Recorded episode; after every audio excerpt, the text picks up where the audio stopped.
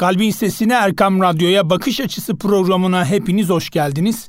Bugün hafıza tekniklerini konuşacağız. Bir nevi monolog şeklinde gibi gözükebilir ama diyalog şeklinde konuşmuş olacağız. Çünkü ben buradan konuşacağım ama biliyorum ki o hissiyatı da sizden alacağım. Motivasyonu bir nevi konuşacağız. Bir de tabii zaman zaman karalıyoruz. Nacizane fakat halisane yazıyoruz. Yazarken sevgili dostlar, yazar dostlar, büyüklerimiz, abilerimiz, ablalarımız kitaplar gönderiyorlar. Bu kitapları da zaman zaman çok nadir de olsa fırsat buldukça tanıtmaya çalışıyoruz. Bugün onlardan bir tanesini de yapacağız inşallah. Tabii hayat denilen ömür süresince önümüze çeşitli yollar çıkıyor ve bu yollardan hangisini tercih edeceğimize tamamen biz bakıyoruz, çaba gösteriyoruz. Ama en önemli noktalardan bir tanesi sevgili dostlar, sevgili dinleyicilerimiz yolda son zamanlarda sosyal medyadan olsun birçok soru geliyor ama bu sorulardan bazıları anlayarak hızlı okuma teknikleri ki biz bunu haftalar önce konuşmuştuk bu konuda eğitim verdiğimizi ve çalışma yaptığımızı ve detaylandırmıştık. Bir başka soru da şu maalesef ama maalesef üzücü hepimizin de başından geçiyor. Hafızamızı neden kullanamıyoruz? Hafıza teknikleri nedir? Ve bununla alakalı e, zamanımız ne kadar yeterse o kadar inşallah konuşmaya çalışacağız. Tabii zaman zaman kendimizi çaresizliğe, efendime söyleyeyim mutsuzluğa, karamsarlığa e, götürecek yolları da seçebiliyoruz. Bazen de bizi mutlu, başarılı yapacak yollara da tabii Allahu Teala Zülce bu fırsatı bize vermiş.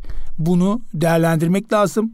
Ne geçmişe ne de geleceğe aslında anı yaşamak lazım. Çünkü bir dakika sonrasına biz nasıl dokunamıyorsak değil mi? Bir dakika öncesine de aslında bir nevi dokunamıyoruz ama fırsat var o anı yaşadığımız zaman geleceğe adım atabilme fırsatını Rabbimiz verdiği için bu mücadele ve gayreti de içerisinde gösterebiliyoruz. Elbette buradan sevgili gençlerimize, büyüklerimize, abilerimize, ablalarımıza da seslenmek istiyoruz. Pandemiyle beraber evet Evde kalmayı çok seviyoruz. Evden dışarı çok istemiyoruz çıkmak. Ama hayatın ta kendisi devam ediyor. Nasıl ki yürümezsek, bacak kaslarımız kuvvetlenmezse ki vücudumuzun yaklaşık 700'e yakın bir kas sistemi var. O zaman ne yapacağız? E, hafızamızı da çalıştırabilmek için, beynimizi de çalıştırabilmek için bir hayat döngüsü içerisinde bulunmak gerekiyor. İnsanların hayat kalitesindeki farkı belirleyen şey aslında bir yol ayrımına geldiğimizde yaptığımız seçimlerdir sevgili dostlar. Acaba biz bu seçimi yapabiliyor muyuz? Kendi standartlarımızı zirveye taşıyacak olan da biziz, aşağı çekecek de olan da biziz. Sadece dua etmek yeterli değil. Hem dua edeceğiz hem de mücadele edeceğiz. Tabii zorluklarla karşı karşıya kaldığımızda e, günümüz dünyasında maalesef söylüyorum ya yıkılıyoruz ya da bundan sonra hayatın önümüze çıkaracağı her şeye dayanabilecek kadar gücümüz var mı? Bunu da aslında denemek istiyoruz. E, unutmayalım uçurtmalar rüzgar gücü ile değil o güce karşı koydukları için yükseliyorlar. E, bu noktada Enegram eğitimi alınabilir. Kendini tanıma, insanları anlama sanatı dediğimiz nokta. Biz öğrencilerle zaman zaman velilerimizle, annelerimizle de bu çalışmaları yapmaya gayret gösteriyoruz. Çünkü çocuktan önce anne baba kendisini tanıyacak, eşini tanıyacak, kendisini tanıyacak, çevresini tanıyacak. En önemlisi de çocuğunu tanıyacak ki çocuğunu yönlendirebilsin. Bu noktada e, konferanslarda, efendime söyleyeyim gittiğimiz okullarda hangi okul olursa olsun en büyük handikap 12. sınıfa gelmiş, 11. sınıfa gelmiş kız kardeşlerimiz, kızlarımız, çocuklarımız, erkek kardeşlerimiz maalesef ama maalesef bir hedef noktasında sıkıntı yaşamakta. Yani düşünün sınava girecek bu sene sınava girecek öğrencilerimizin arasında bile bir hedefsizlik var. Konferansa gittiğimizde bunu görüyoruz. Ben düşünüyorum kendi dönemimizde İmam Hatip'te okurken ya bizim bizim hedeflerimiz hep netti yani. Bu mücadele için bu hedef için bir gayret gösteriyorduk. Bu gayreti göstermek için de bir mücadele veriyorduk. Elbette öğretmenlerimiz de bizi yönlendiriyordu, ailelerimiz de bizi yönlendiriyordu.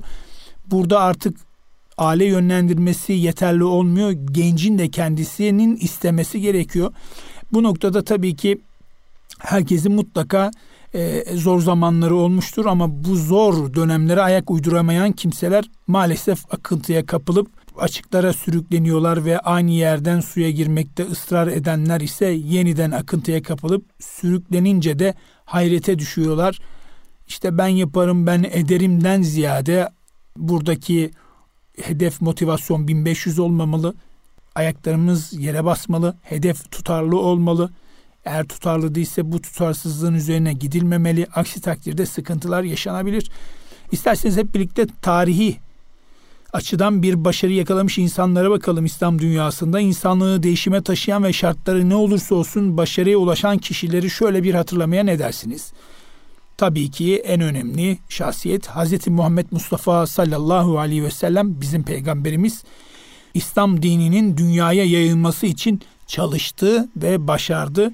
Elhamdülillah günümüze kadar geldi ve bundan sonra da dünyanın sonuna kadar da Rabbimizin izniyle de devam edecek. Tabii Fatih Sultan Mehmet Han Hazretlerine baktığımızda küçük yaşta hedeflediği İstanbul'u 21 yaşında fethetti. Tabii ki aldığı eğitimler çok önemli. Kendi çocuklarımıza, biz kendimize baktığımızda 21 yaşında neredeydik? Bir de Fatih'in dönemi tabii ki çok farklı ama böyle bir e, hayal ettiğimizde, tasavvur ettiğimizde 21 yaşında bir fetih herkese de nasip olmuyor tabii.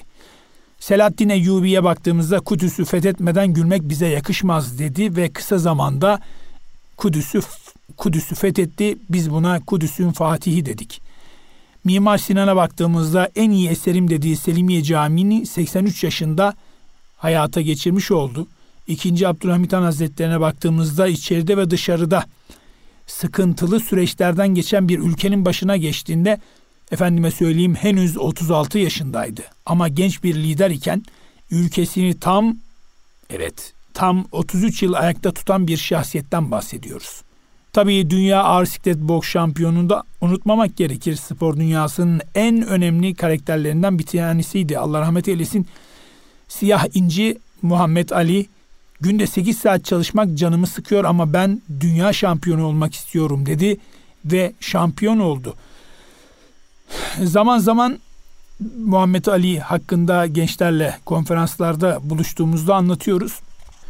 Çok ilginç bir orada anı var. Ondan bahsetmek istiyorum müsaadeniz olursa. Muhammed Ali ringde çalışmaktadır. 8 saat çalışmaktadır. Her şey herkesin yaptığı gibi hep aynı şeyi yapmaktadır. Ve bir Amerikalı gazeteci yaklaşır idman sahasına. Der ki Muhammed Ali boksu bırakmayı düşünüyor musun? Muhammed Ali de şöyle der bir yandan idman yaparken. Evet bırakmayı düşünüyorum.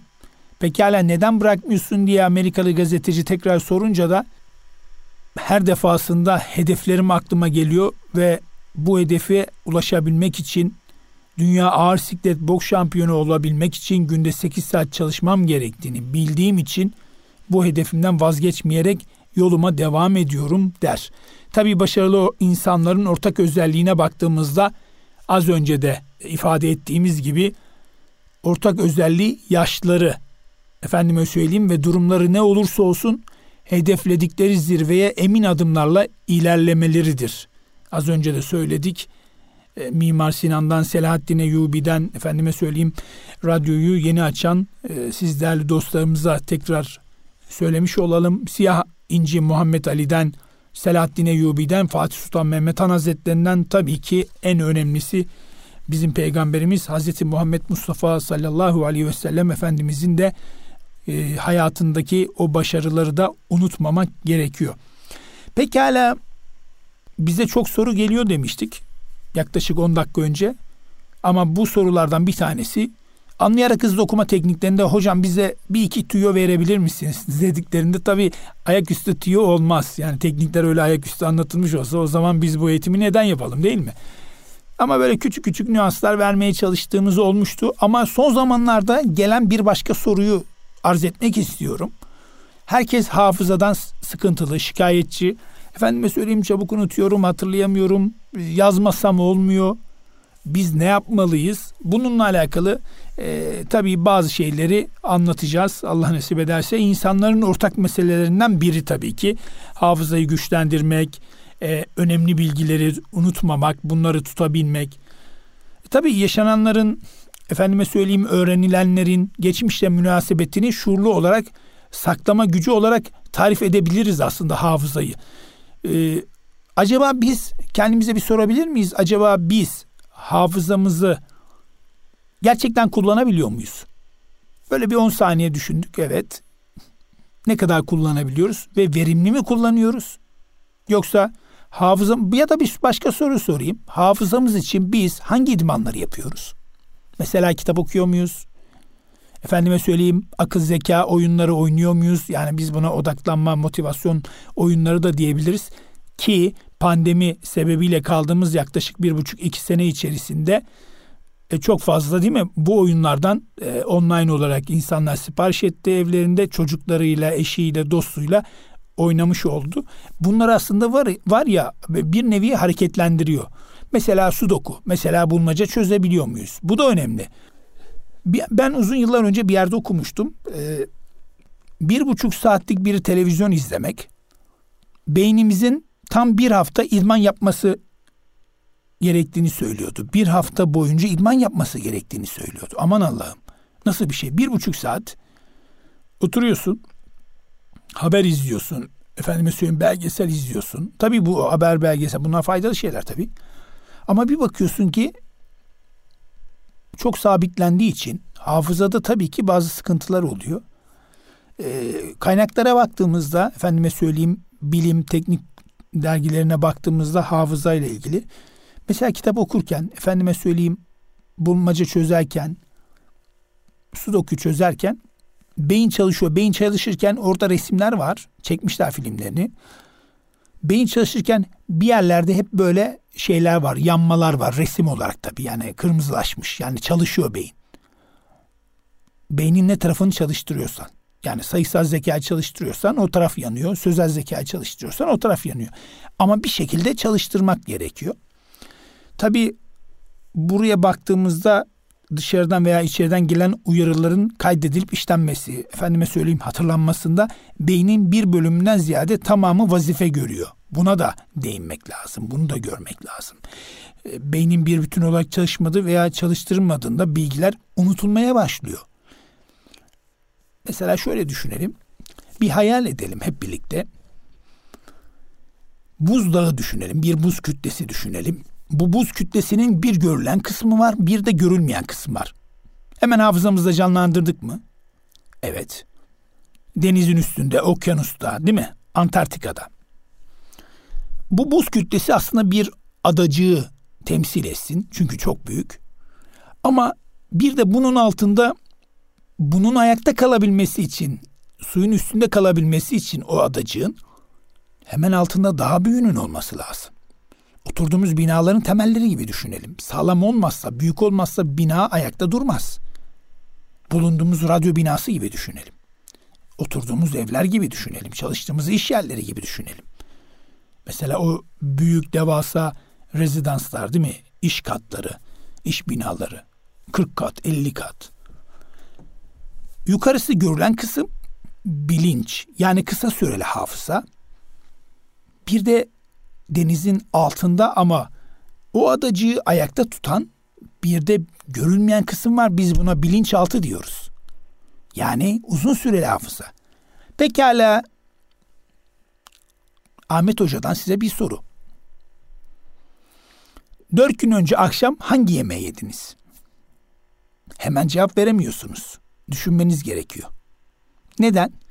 Çünkü kısa süreli hafıza demek devamlı yapılanların unutulması demek. Çünkü gereksiz. Devamlı gittiğiniz yol, devamlı yediğiniz yemek. Bunlar düşünüldüğünde ancak bulunabilir.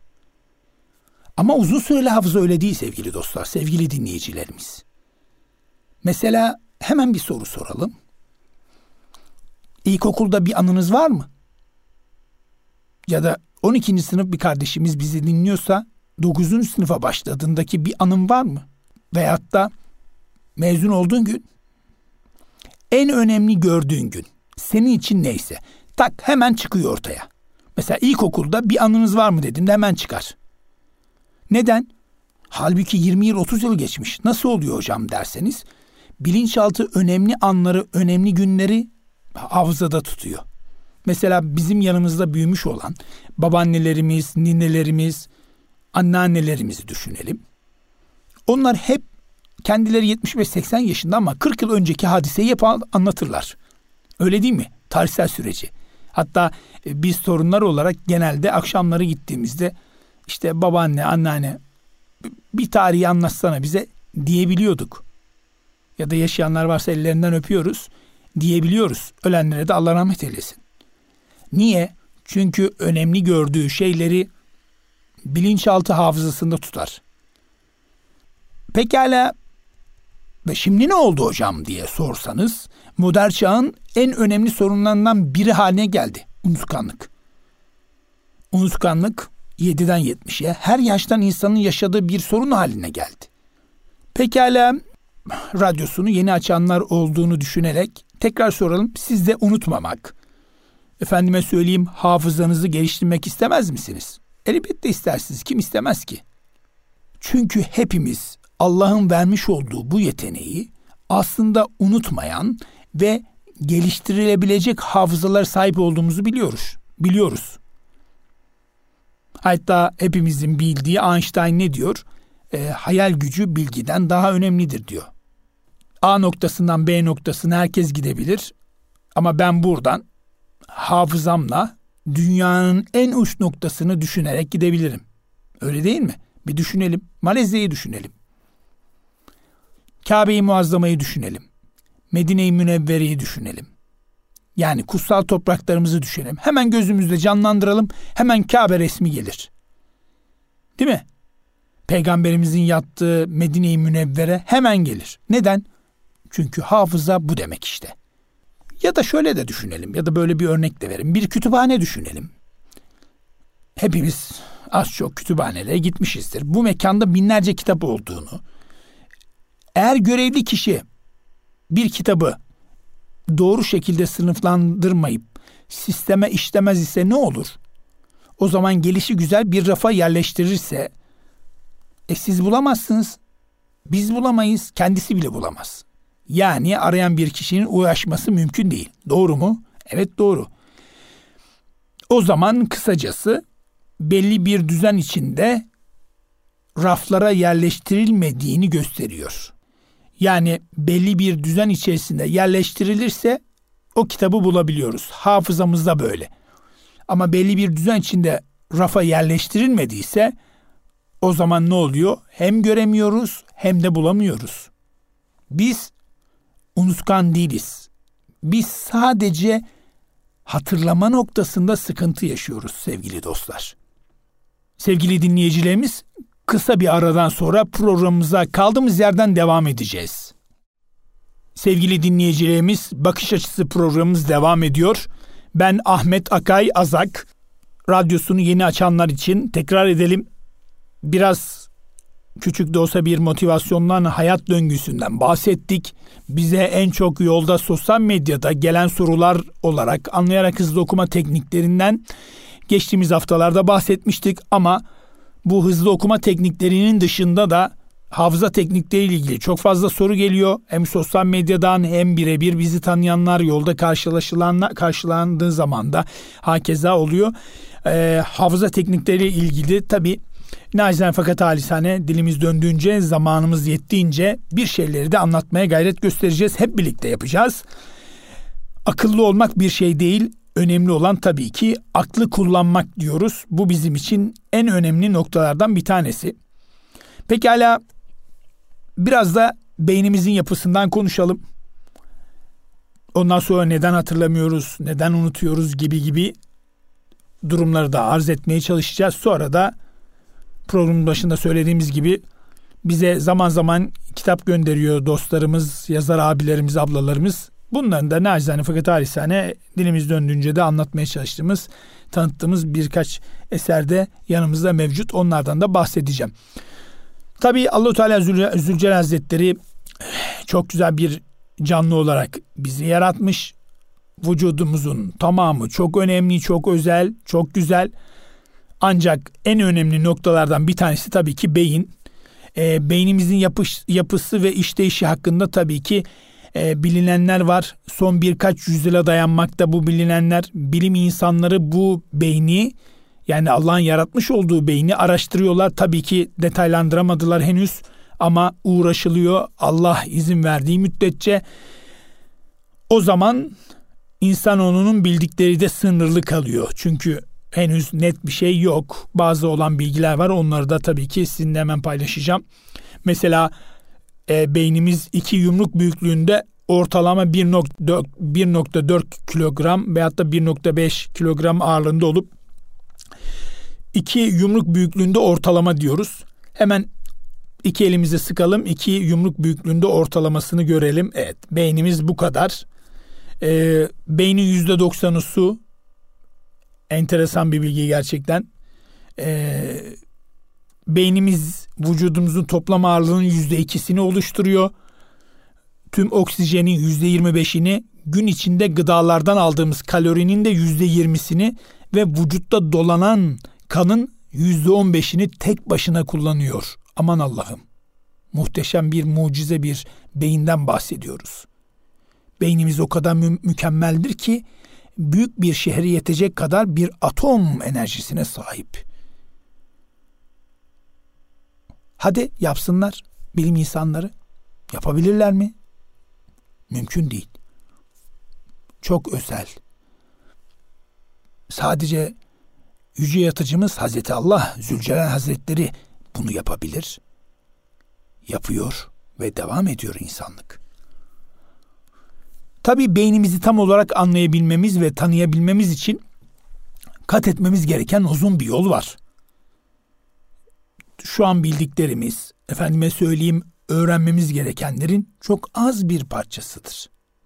Bu anlattıklarımız. Belki 100 yıl sonra, belki 200 yıl sonra birçok şey çıkacak. Ama bilinmiyor. Bilmiyoruz şu anda. Az.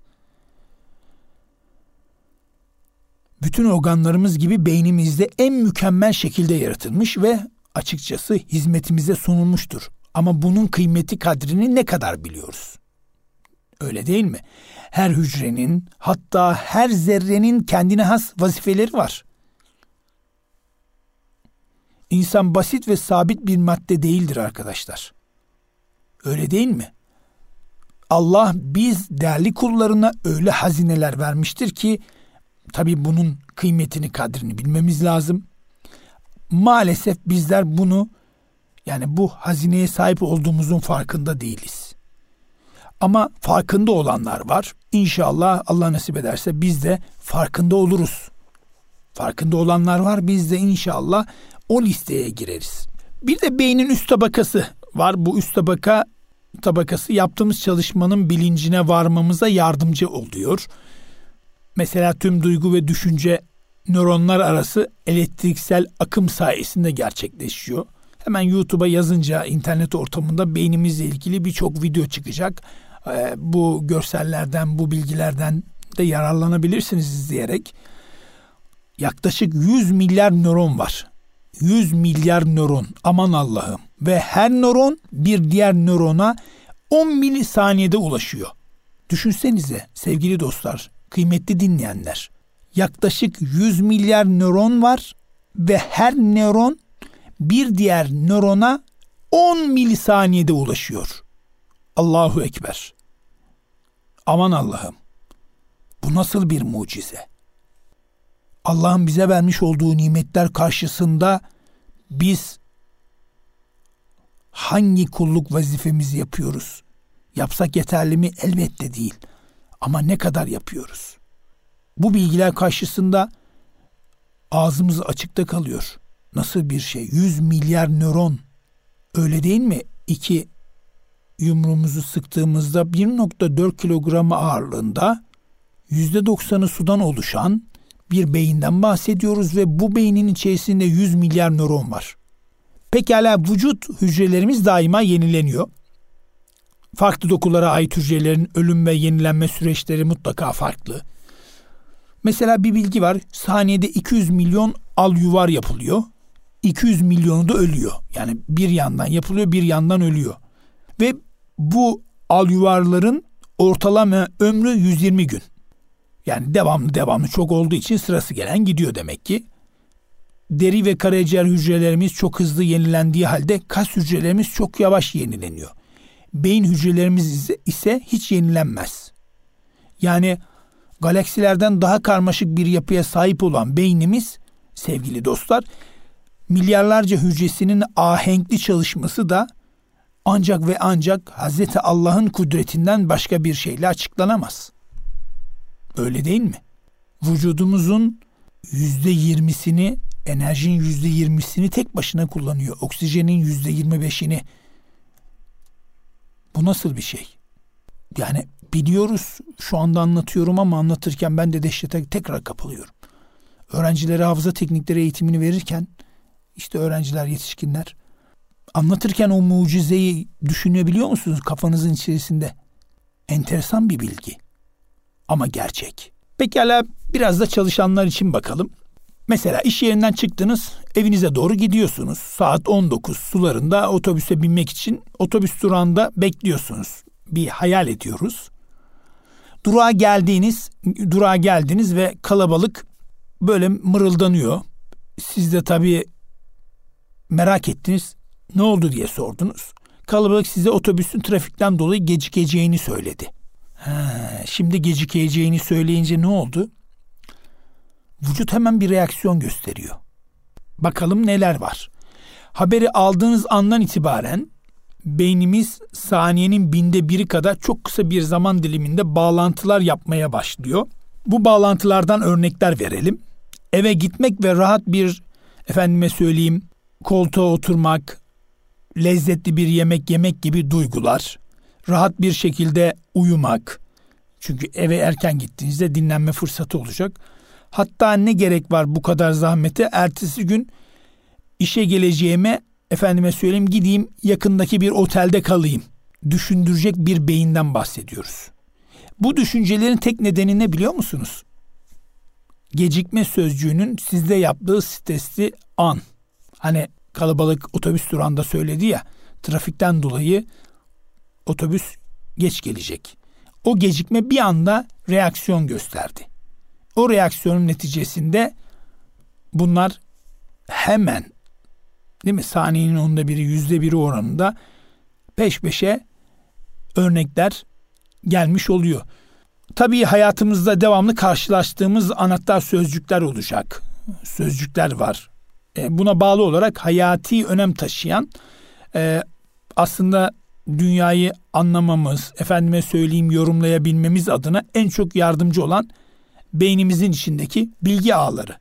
Yani ne öğrettiğimiz, ne okuduğumuz bunlar da çok önemli aslında. Bir de sağ ve sol beynimizin özelliklerinden kısaca bahsetmek istiyorum. Ee, sağ beyinde hayal gücü, ritim, görsel, müzik, şakacılığın olduğu renkli bir dünya varken sol beyinde ise e, mantıksallığın, matematiğin, efendime söyleyeyim yabancı dilin olduğu bir sayısal zeka var. Bazı insanlar daha fazla yani baskın olarak söylüyorum.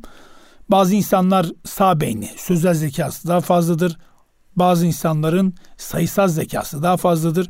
Bu demek değildir ki sözel zekası daha fazla olan kişi hiç mi matematik bilmiyor? Elbette biliyor. Mesela yüzde yetmişe yüzde otuz gibi diyebiliriz. Örnek veriyorum. Kişiden kişiye değişebilir. Burada işte sözel zekası yüksek olan kişiler deneme, hikaye, roman, efendime söyleyeyim kişisel gelişim, tarih, psikoloji, felsefe, sosyoloji gibi eserler okurken ağırlıklı olarak e, sayısal zekası yüksek olan arkadaşlar, şahsiyetler, karakterler ise bilim kurgu, aksiyon, macera, polisiye türü kitaplar okuyor.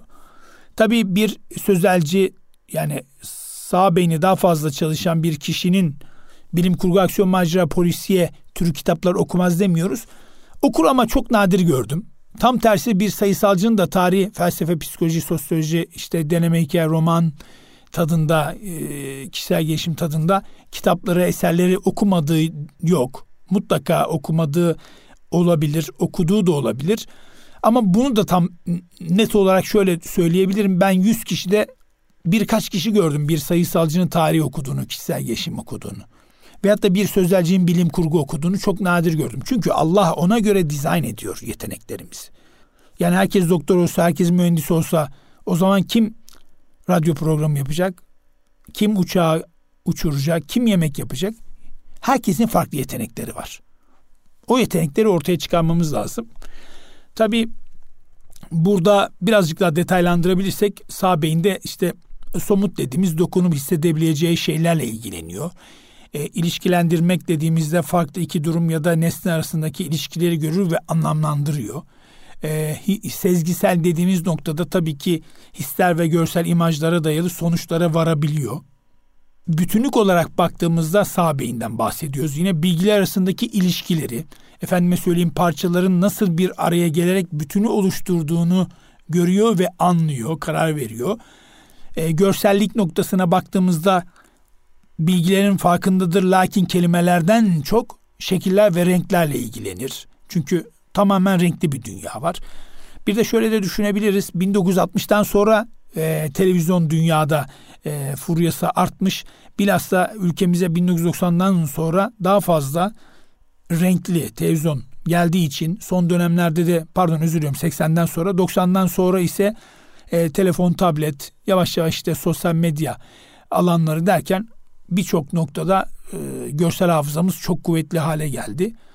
Bütünsel olarak da bakıyor sağ beyin olayların bütününü görüyor. Tüm şablon ve yapıyı anlıyor ve birbirinden farklı fikirleri e, bir araya getirerek yeni çıkarımlarda bulunabiliyor. Bu noktada e, başarılı sağ.